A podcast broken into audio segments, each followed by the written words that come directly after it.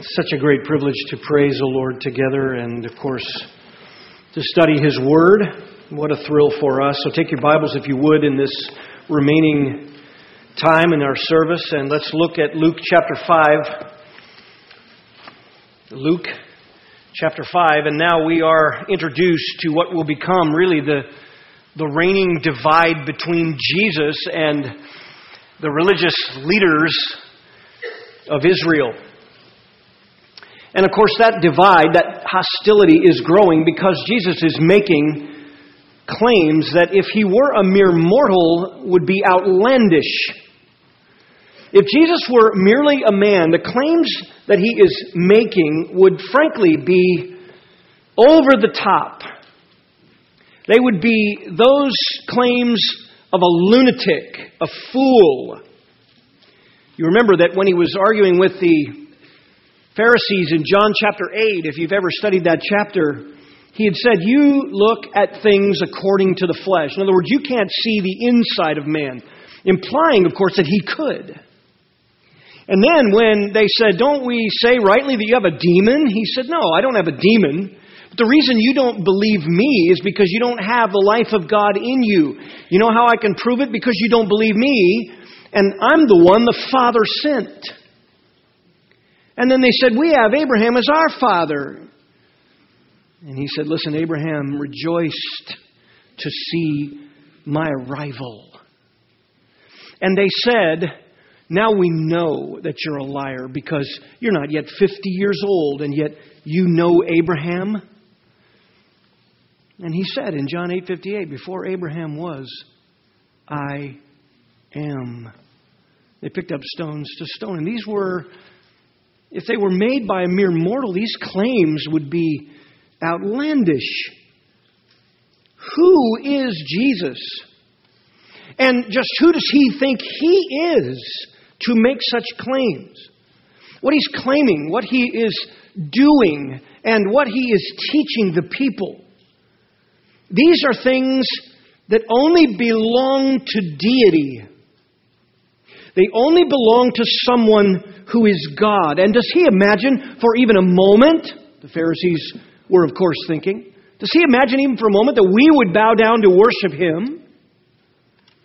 That was a terrible thing for a man to bow down and worship another man. Cornelius tried to do it in Acts chapter 10, bowed down to worship Peter, and Peter said, Get up, I too am just a man. You remember that John, when the apocalypse, the revelation was being given to him, in Revelation chapter 22, he tried to worship the angel that had been giving him the revelation. And the angel himself said some remarkable things. He said, Don't do that. For I too am a fellow slave of yours and of your brethren, the prophets, and of those who heed the words of this book. You worship God. Was a shocking thing for a man to ask for worship. It was a shocking thing for a man to try to bow down to another man for worship. It was even a shocking thing for a man to try to bow down to an angel. Angels wouldn't claim to be God unless they are fallen angels. It's interesting that Jesus never told anyone to stop worshiping him. Remember what he told Satan in the temptation uh, in the wilderness? Matthew 4:10, he told Satan, "You shall worship the Lord your God and him only shall you serve."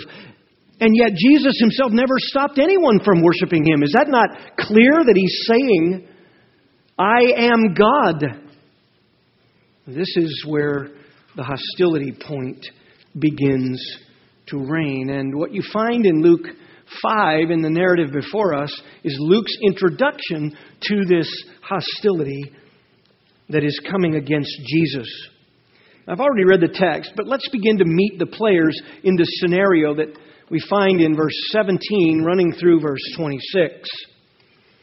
You find this group of men that are named here in verse 17, and we'll just call them the delegation of incriminators. They are a delegation of incriminators. Verse 17 One day, Jesus was teaching, and there were some Pharisees and teachers of the law sitting there who had come from every village of Galilee and Judea and from Jerusalem.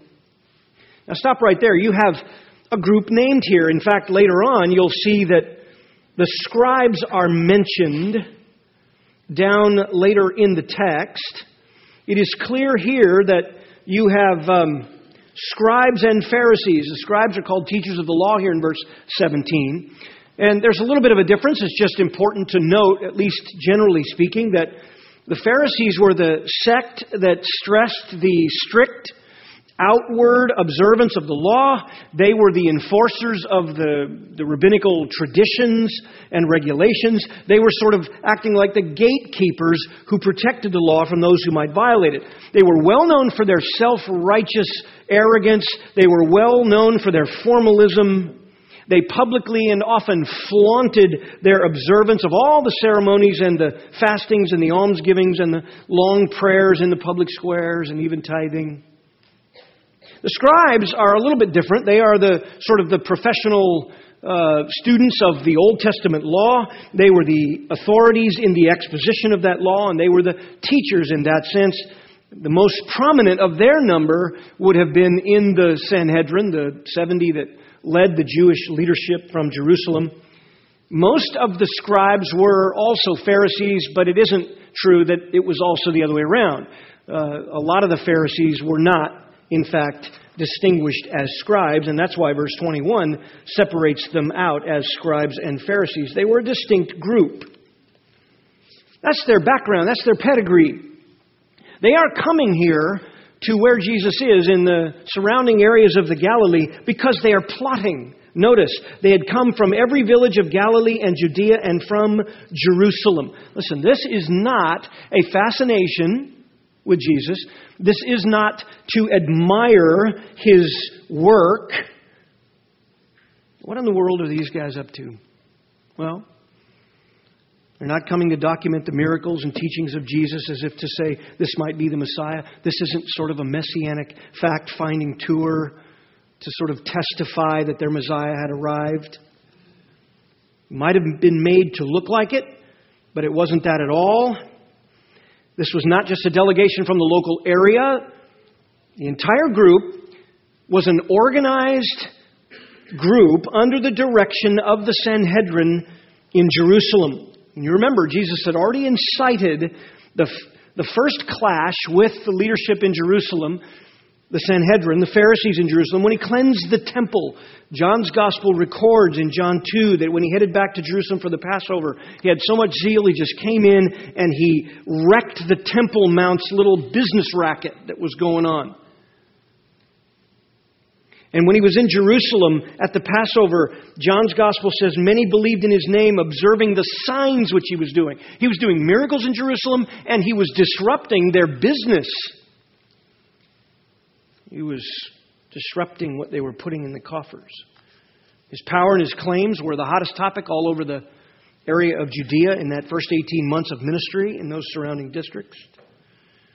Nicodemus came to him by night because the Sanhedrin had already begun to have issues with what Jesus was saying, and they couldn't deny the signs that he was doing. They never took issue with that, but they had a real problem, so much so that Nicodemus came to Jesus in the nighttime and so when John the Baptist was arrested, you remember John 4 says that Jesus said, I'm heading back to the Galilean region, and that's precisely what he did, and that's where we find him here. So what you see now is a delegation of, of uh, the central seat of the nation of Israel. They're already hostile. This was a concerted and very formal process.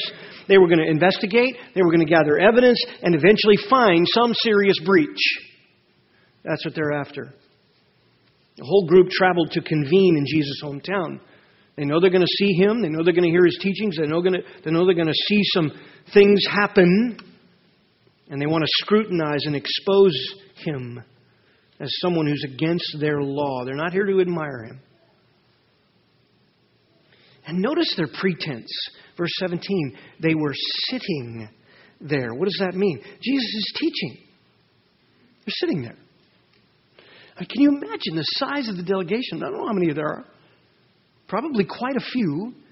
It says they're from the surrounding villages of Galilee and then Judea and then Jerusalem itself. So you've got some pretty big entourage. They didn't come incognito. They brought their fanfare with them. They brought their robes and all of their righteous pretense. But it's all a ruse. It's just phony.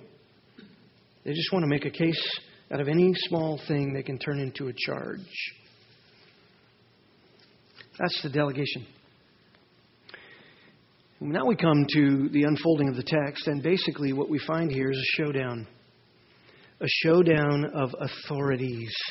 Notice the end of verse 17. The power of the Lord was present for him to perform healing. The first thing we notice was that divine power was being sovereignly ordained to fit the circumstance. Remember that though Jesus is fully God, he's also fully man. And so he submitted himself to the Spirit of God. He humbled himself by submitting his humanity to the power and sovereign direction of the Holy Spirit. It's an amazing reality about the God man. In his humility, when he came to earth in his incarnation, just like those whom he saves, he was an example for us of someone who submitted to his heavenly Father and obeyed his Father's commandments and submitted himself to the influence and power of the Holy Spirit. He walked by the Spirit, he trusted the Spirit. He honored his Father by yielding to the Spirit's every command, John 10:15 says. 15:10 uh, rather. And the power of the Spirit was with him, and it was upon him it was present for him to perform healings. So Jesus is about to be the lightning rod, and the divine power of God is the contention point. Because if Jesus has the power to heal, in the way that he's about to heal, then he must be sent by God and therefore represents the authority of God. And if his message is calling people to repent and to believe him, then that message is directly from God and therefore is binding, and that becomes the issue. And so, this, beloved, is a showdown of authorities. It is a showdown of authorities that is provoked by a circumstance that the Father Himself ordained, and the Son uses it as an open confrontation. Now, by the time you get to verse 18, that is the setup for this imminent moment where a sinner is pardoned. Notice verse 18. And behold, some men were carrying on a bed a man who was paralyzed, and they were trying to bring him in and to set him down in front of him. And not finding any way to bring him in because of the crowd, they went upon the roof and let him down through the tiles with his stretcher right in the center in front of Jesus. Now, listen, God sets the scene here. We understand the situation just from a simple surface reading of the text. The man is paralyzed. Matthew and Mark's account use paralytic. Luke is the one that spreads it out a little bit. Probably some physician's uh, thought going in here a little bit, sort of the pathological reference. He was paralyzed, a man who actually was paralyzed. We don't know when he was paralyzed. It might have been many, many, many years ago, but ultimately he is paralyzed and atrophied from it. No doubt there is some muscular deterioration because it seems to indicate that he's small and frail enough for four men to walk him up the outside stairs that lead to the rooftop. And Luke, by the way, uses the diminutive term of bed uh, twice in this text. It's called a mattress. Mark, Mark's translation is sometimes mattress.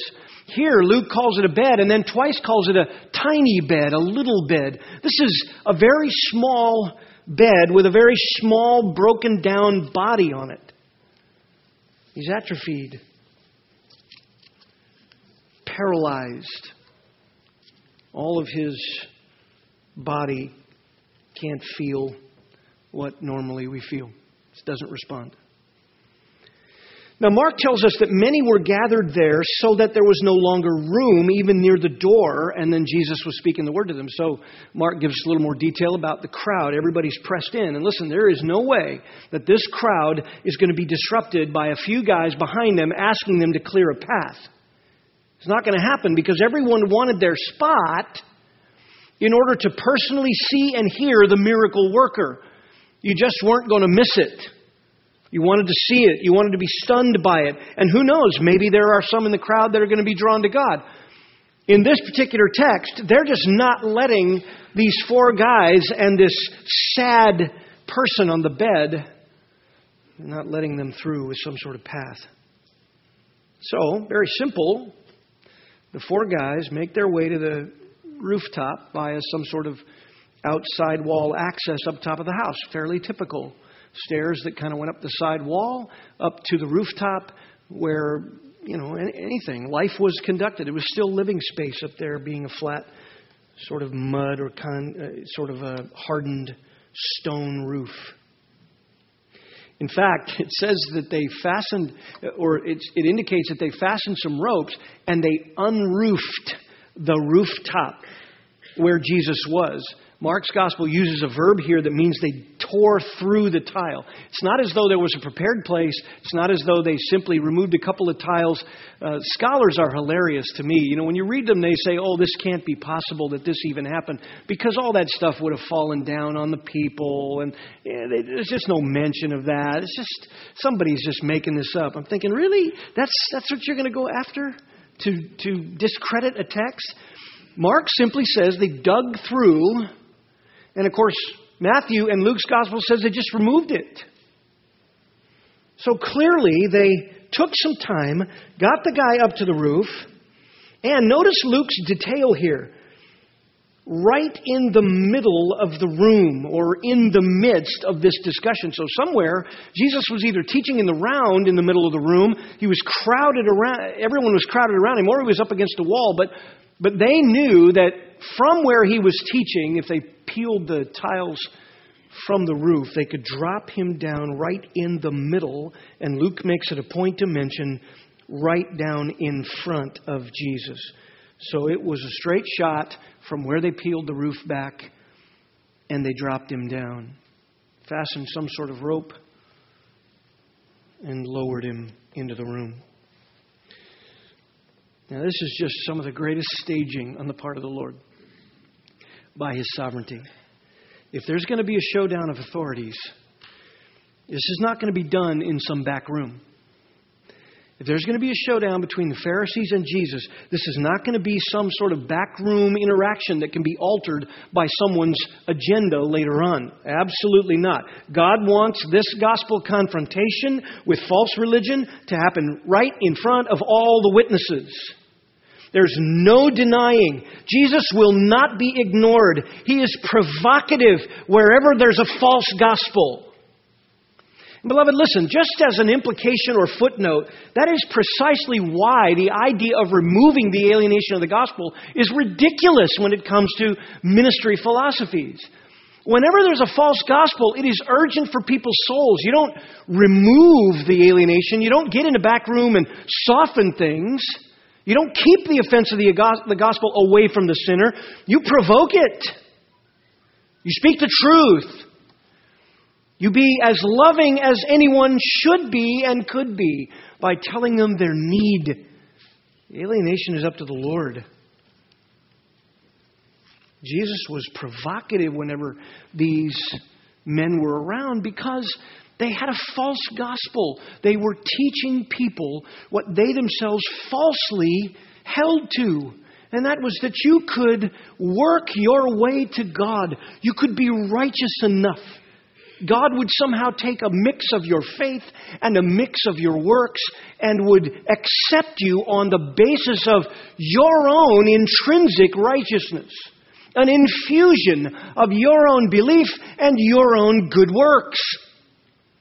Listen, the pragmatic movement of evangelicalism has led to the church being filled up with people, hundreds of them, thousands of them, who believe that going to church and filling out a card and listening to somebody drone on and singing a few songs and then cutting out for lunch will be enough. And it's not. It is a false hope. Nothing you do Nothing you do of your own self is acceptable to God. All our righteousness is filthy rags. And if you trust in even a moment of it to make you acceptable, rather than put your entire person, life, eternity on the mercy of Christ, you will have no hope. No wonder Jesus was provocative. No wonder in the sovereign staging of God he would not be ignored. No wonder. And here, here's a tender group of guys. You got a crowd in there, they're all packed in, and they won't make a path. So these four friends, I mean, I don't know. The Bible doesn't say anything about what Jesus says to them as a group. He says something to the man on the bed, but interestingly enough, notice how Luke mentions the next verse about their faith. Verse 20, seeing their faith. I don't know what conversation went on, but it was very, very interesting. Maybe perhaps they were thinking, well, let's come back another day. And the man said, absolutely not. This is the man I must meet. Or maybe all five of them were able to say, look, we're not stopping. We know that this man can bring hope to us. We know there was at least one among the five because it says that Jesus saw their faith. It was God drawing the heart. We're told that by Luke because Luke wants to describe what happens when someone persists in getting to the Savior. This paralyzed man and his friends were not superficial in their persistent effort. According to Jesus, they had come in the grace and brokenness that saves. Unlike the crowd, perhaps everyone in the crowd who was there and interested, these men came in the grace and brokenness that saves. And with divine omniscience, Jesus sees their faith and responds to it. So this man had obviously been imploring his compassionate friends to take him to Jesus, and it wasn't superficial. He didn't just want a physical healing, because according to the narrative, his was a penitent cry for mercy for his life of sin. He obviously wanted to confess his guilt and follow whatever the master commanded. And it's obvious he longed to be physically healed, of course. He came to the healer.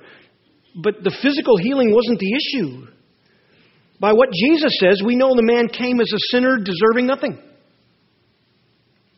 So clearly, as the man comes, he is being drawn by God. And you see humility here, which self indicts. You come to Christ, you got to self indict. When you come to Christ, you have to say, I, I, I deserve everything God says in His Word that a sinner deserves. Everything. I deserve it all. And this man came in real faith. Jesus said, the, the text says he saw their faith. So there was self denial, total, real faith in Jesus Christ. He is the Messiah. He can give me what I need spiritually, let alone physically. So there was a self indictment, the humility of repentance here. There was a self denial, the entrustment of faith here. And there was self sacrifice. There was submission. A submissive heart. God set the scene, God drew the heart, and then, seeing their faith, Jesus said, Friend, your sins are forgiven you. What a moment. This moment had all kinds of things coming in on it. This is a loaded moment. This is a jam packed moment. We know that Jesus is provoking a confrontation here. Because instead of an immediate physical healing, as he'd been doing night and day for every disease and physical problem. I mean, they were bringing diseased people from the lands all around, and he was just healing them all day long, a word or a touch, healing every kind of disease and, and troubled heart and demon possessed person. And it just went on and on to the point of exhaustion night and day. But here, Jesus sees a paralytic in front of him, and instead of physically healing him, he forgives him. This is a deliberate provocation. Jesus bypasses the man's paralyzed condition. desperate condition. And if you weren't a man of faith, if you weren't coming with a drawn heart, you might get a little incensed. What do you mean my sins are forgiven? Don't you see my body? I'm on my last moment here. Can't you give me new legs? Even coming here, I've heard nothing but person after person talk about their diseases that are gone. That's why I came. We didn't peel the roof back so that you could give me some spiritual platitude. You know, if he'd come with a superficial heart, that's precisely what he might have said. No, he's, he's just experienced what you and I experienced when we came to Christ. What, what happened? How do you describe it? Guilt is gone. I, I don't know how to describe it. I know that faith came, and I know that the truth filled my heart, and I know the love of the Holy Spirit be, began to change the way immediately I would think about Jesus Christ, the Lord of glory, and the guilt and the weight of all that stuff that I brought here to this moment is, is gone.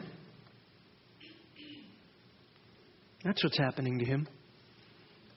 In that very moment, Jesus says, Friend, your sins are forgiven you. Psalm 32 says, Blessed is the man whose sin is forgiven, whose transgression is covered. Blessed, happy. This man is happy. He's not, he's not received anything for his physical body, but his heart is free. And this is a loaded moment because what Jesus said here was nuclear. Divine authority was declared in one statement. Jesus claimed in one statement to be able to do something that only the God of the universe has the authority to do. And listen, to the Pharisees sitting around, in the secrecy of their hearts, this is outlandish. Notice, and the scribes and the Pharisees began to reason saying, Who is this man who speaks blasphemies? Who can forgive sins but God alone? Now, Jesus doesn't know what they're saying if they're mumbling to one another, but he knows what's going on in the heart. But Jesus, aware of their reasonings, what is he aware of? He knows exactly what he provoked. He knows exactly what he intended to deliberately stir up. They are going to accuse him of blasphemy.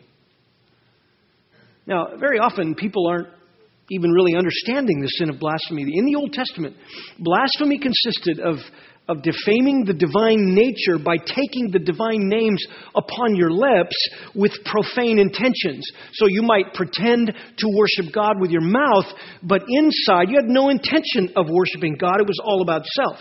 That was one form of blasphemy forbidden in the Old Testament.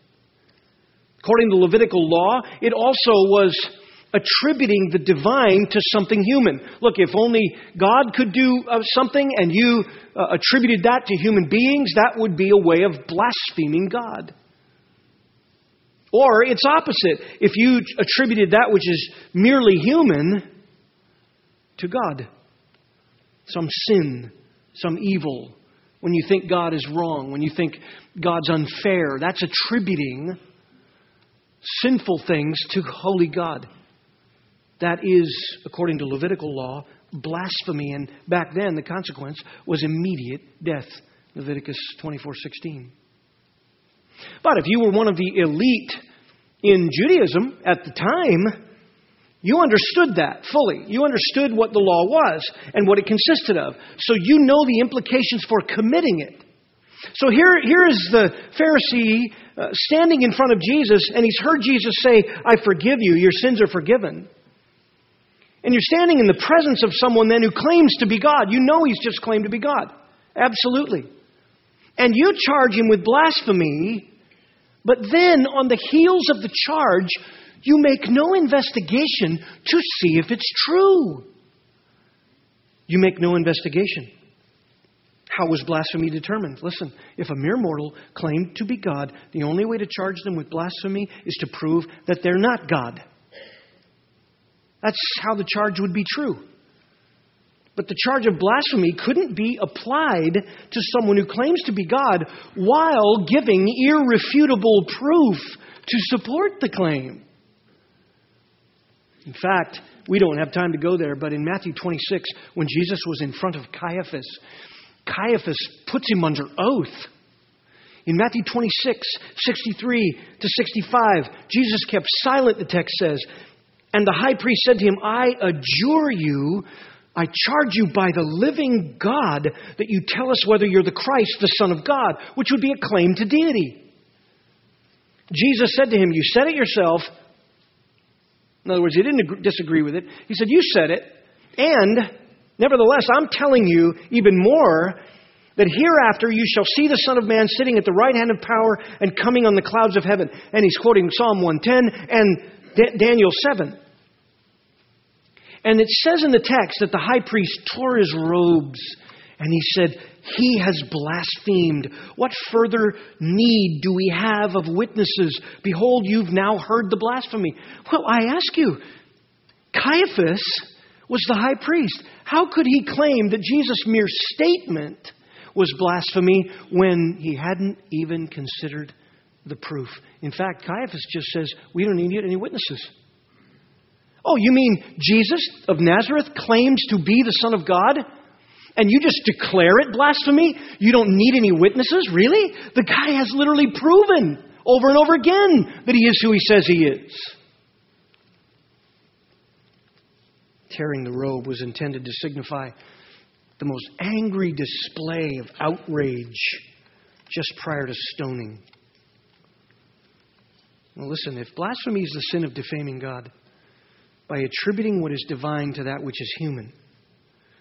And if a mortal claims to be God, then the only way you could charge him with blasphemy is if you have proven that the claim to deity is false.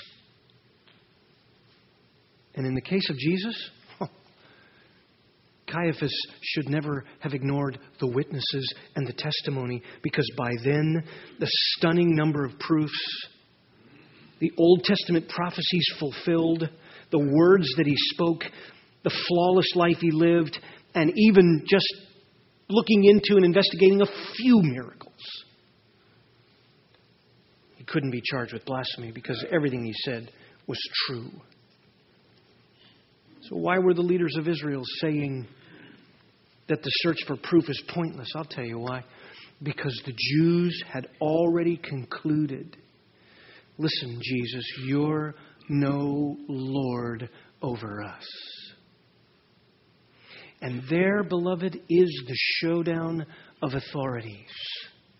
There it is. Jesus Christ is the only Lord and Master over every soul. And the ones who refuse to submit to his mastery over their soul, they will face the judge of the universe and one day bow without wanting to, they will bow. Notice the omniscience of Jesus when he openly counters them. Jesus, aware of their reasonings, answered and said to them, Why are you reasoning in your hearts? Which is easier? To say your sins have been forgiven you or to say rise and walk? He sets up a dilemma. When Jesus made this statement, the, the, religious henchmen from Jerusalem should have been frightened out of their wits because he knew what they were reasoning. I mean, they should have thought, how did he know? How did he know what we're thinking? It's interesting that he could see into the shattered heart of the penitent, crippled man, and he could also see into the self made, stiff necked, unbelieving heart of these Jewish leaders. How ironic. The man who confesses that he's spiritually crippled in real faith gets spiritually healed of his spiritual disease, and the ones who think that they're already spiritually healthy, they remain spiritually crippled. Sounds like John 9, verse 41, and the blind man. Because you say you see, because you say you have no blindness, because you say you're already going to get to God on your own, your sin remains. Listen, Jesus can see into the heart. If you're here today and you don't know Christ, listen, Hebrews 4:13, you're not hiding from God. Everything is open and laid bare before the one to whom we must all answer. Read it. It's very clear.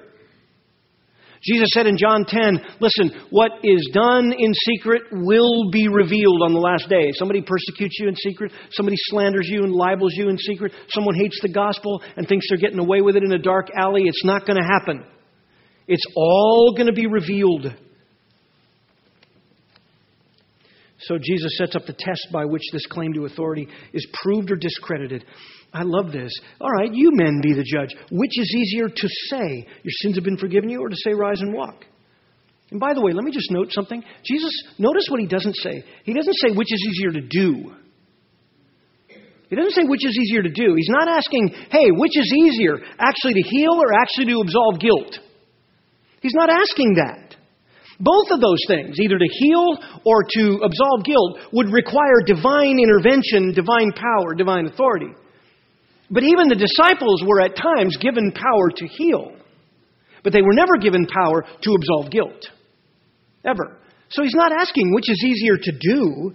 If he were asking about what's easier to do, the answer would have been that it's easier to do a temporal healing than an eternal forgiveness. Much easier to do a temporal healing than an eternal forgiveness if you're God. Both would require that you're God, but clearly eternal forgiveness is the eternal issue, not physical healing and temporal life. He's not asking that. He's saying, which is easier to say? It's actually in the text. Which is easier to say? And so now the issue of authority comes to the forefront. It's much easier to say that you've absolved someone's sins because no one, listen, no one this side of your death ever knows if it really was true. Listen, that's what makes works religions so devastating because someone goes to some emissary, some worldly figure, some person on earth, some human, some priest somewhere, and they promise you that through your sacraments and your rituals and your confessions to those priests, there is the forgiveness of God, the absolution of guilt. But the scriptures teach that by no flesh will ever anyone be justified. You'll never be made acceptable by any human works, Galatians 2:16. And no human being can absolve you of guilt. That's the whole point here. Jesus is setting up the test. Oh, you think a human can't absolve guilt? Well, it's easy to say. Whenever you go into a little confessional booth, some false religion and some priest tells you that he has the authority to pardon your sin before a holy God, he needs to be able to prove that he's Almighty God in the flesh right then and there. I'd open that little window and say, Where's your power?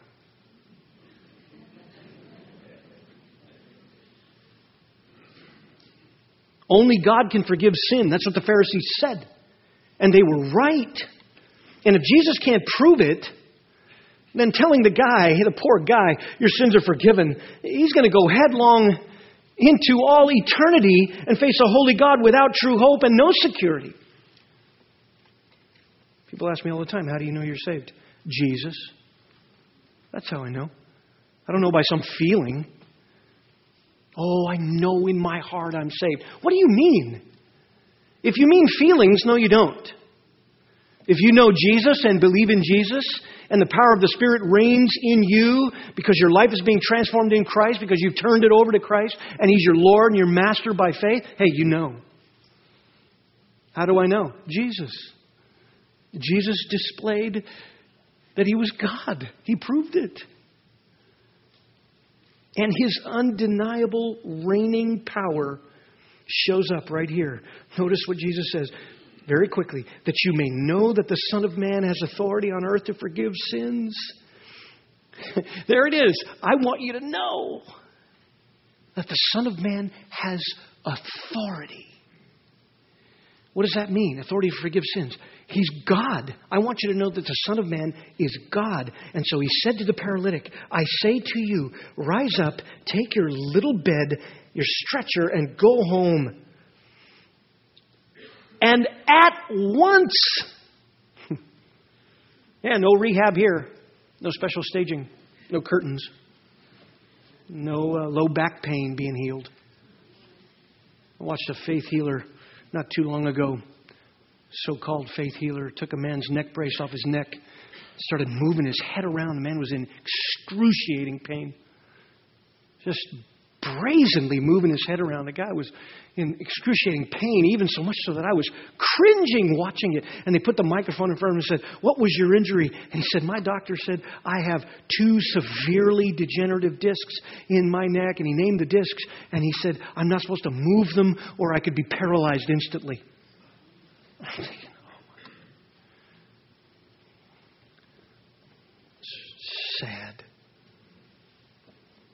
How much authority does Jesus have? At once he rose up before them. You know what that took?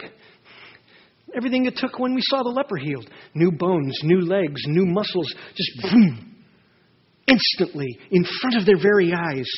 I mean, your blood would run cold, beloved.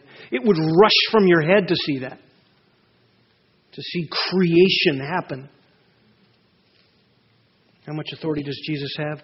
John 10 18, he said, I lay down my life on my own initiative. I have authority to lay it down, and I have authority to take it up again. He had authority over his own death and resurrection. He has authority over all eternal judgment. You don't believe it? John 5 22, for not even the Father judges anyone, but he's given all judgment to the Son. Listen, on that day, the Father will be there, but he won't have to say a word because his Son is the judge.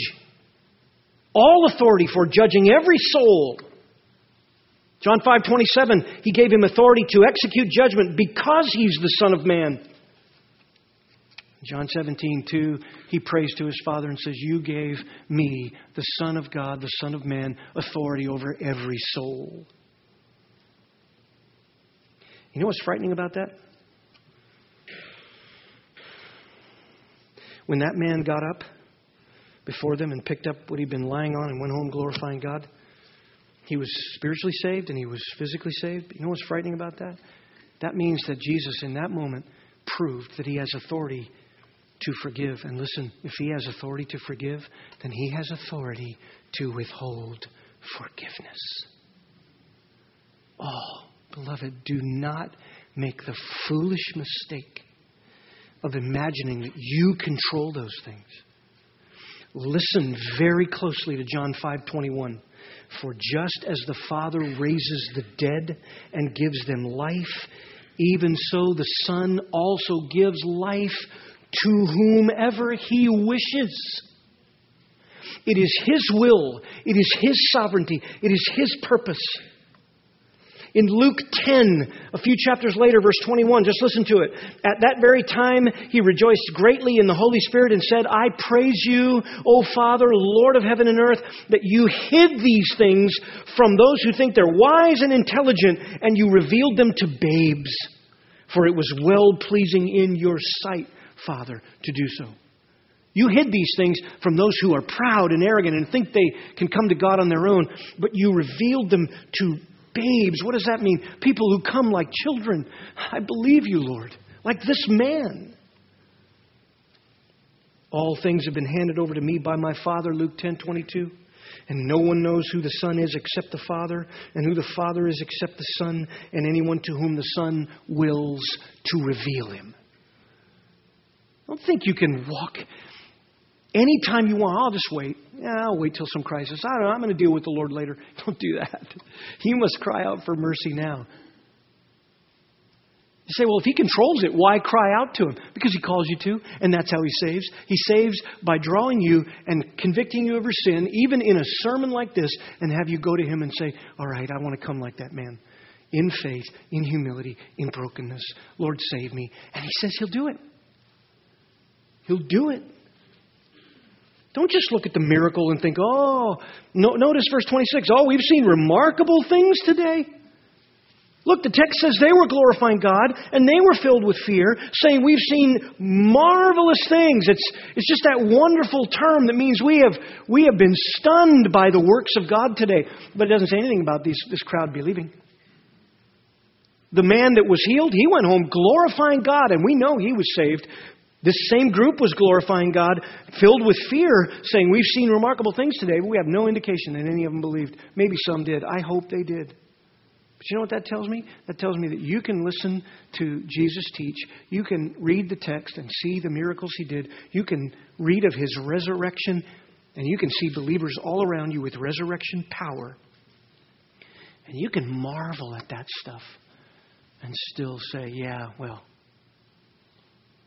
it's remarkable, but it's not for me. You ever heard somebody say that? It's good for you, not for me.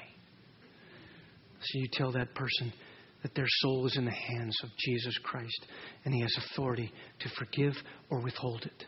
Call them lovingly to cry to him for mercy to save them from their sin. And he will. He has the power to deliver from sin. If you're here today and you know Christ, listen, this ought to make you worship. This guy went home glorifying God. Can you imagine when he rushed back to his neighborhood? He probably let the little bed go at some point.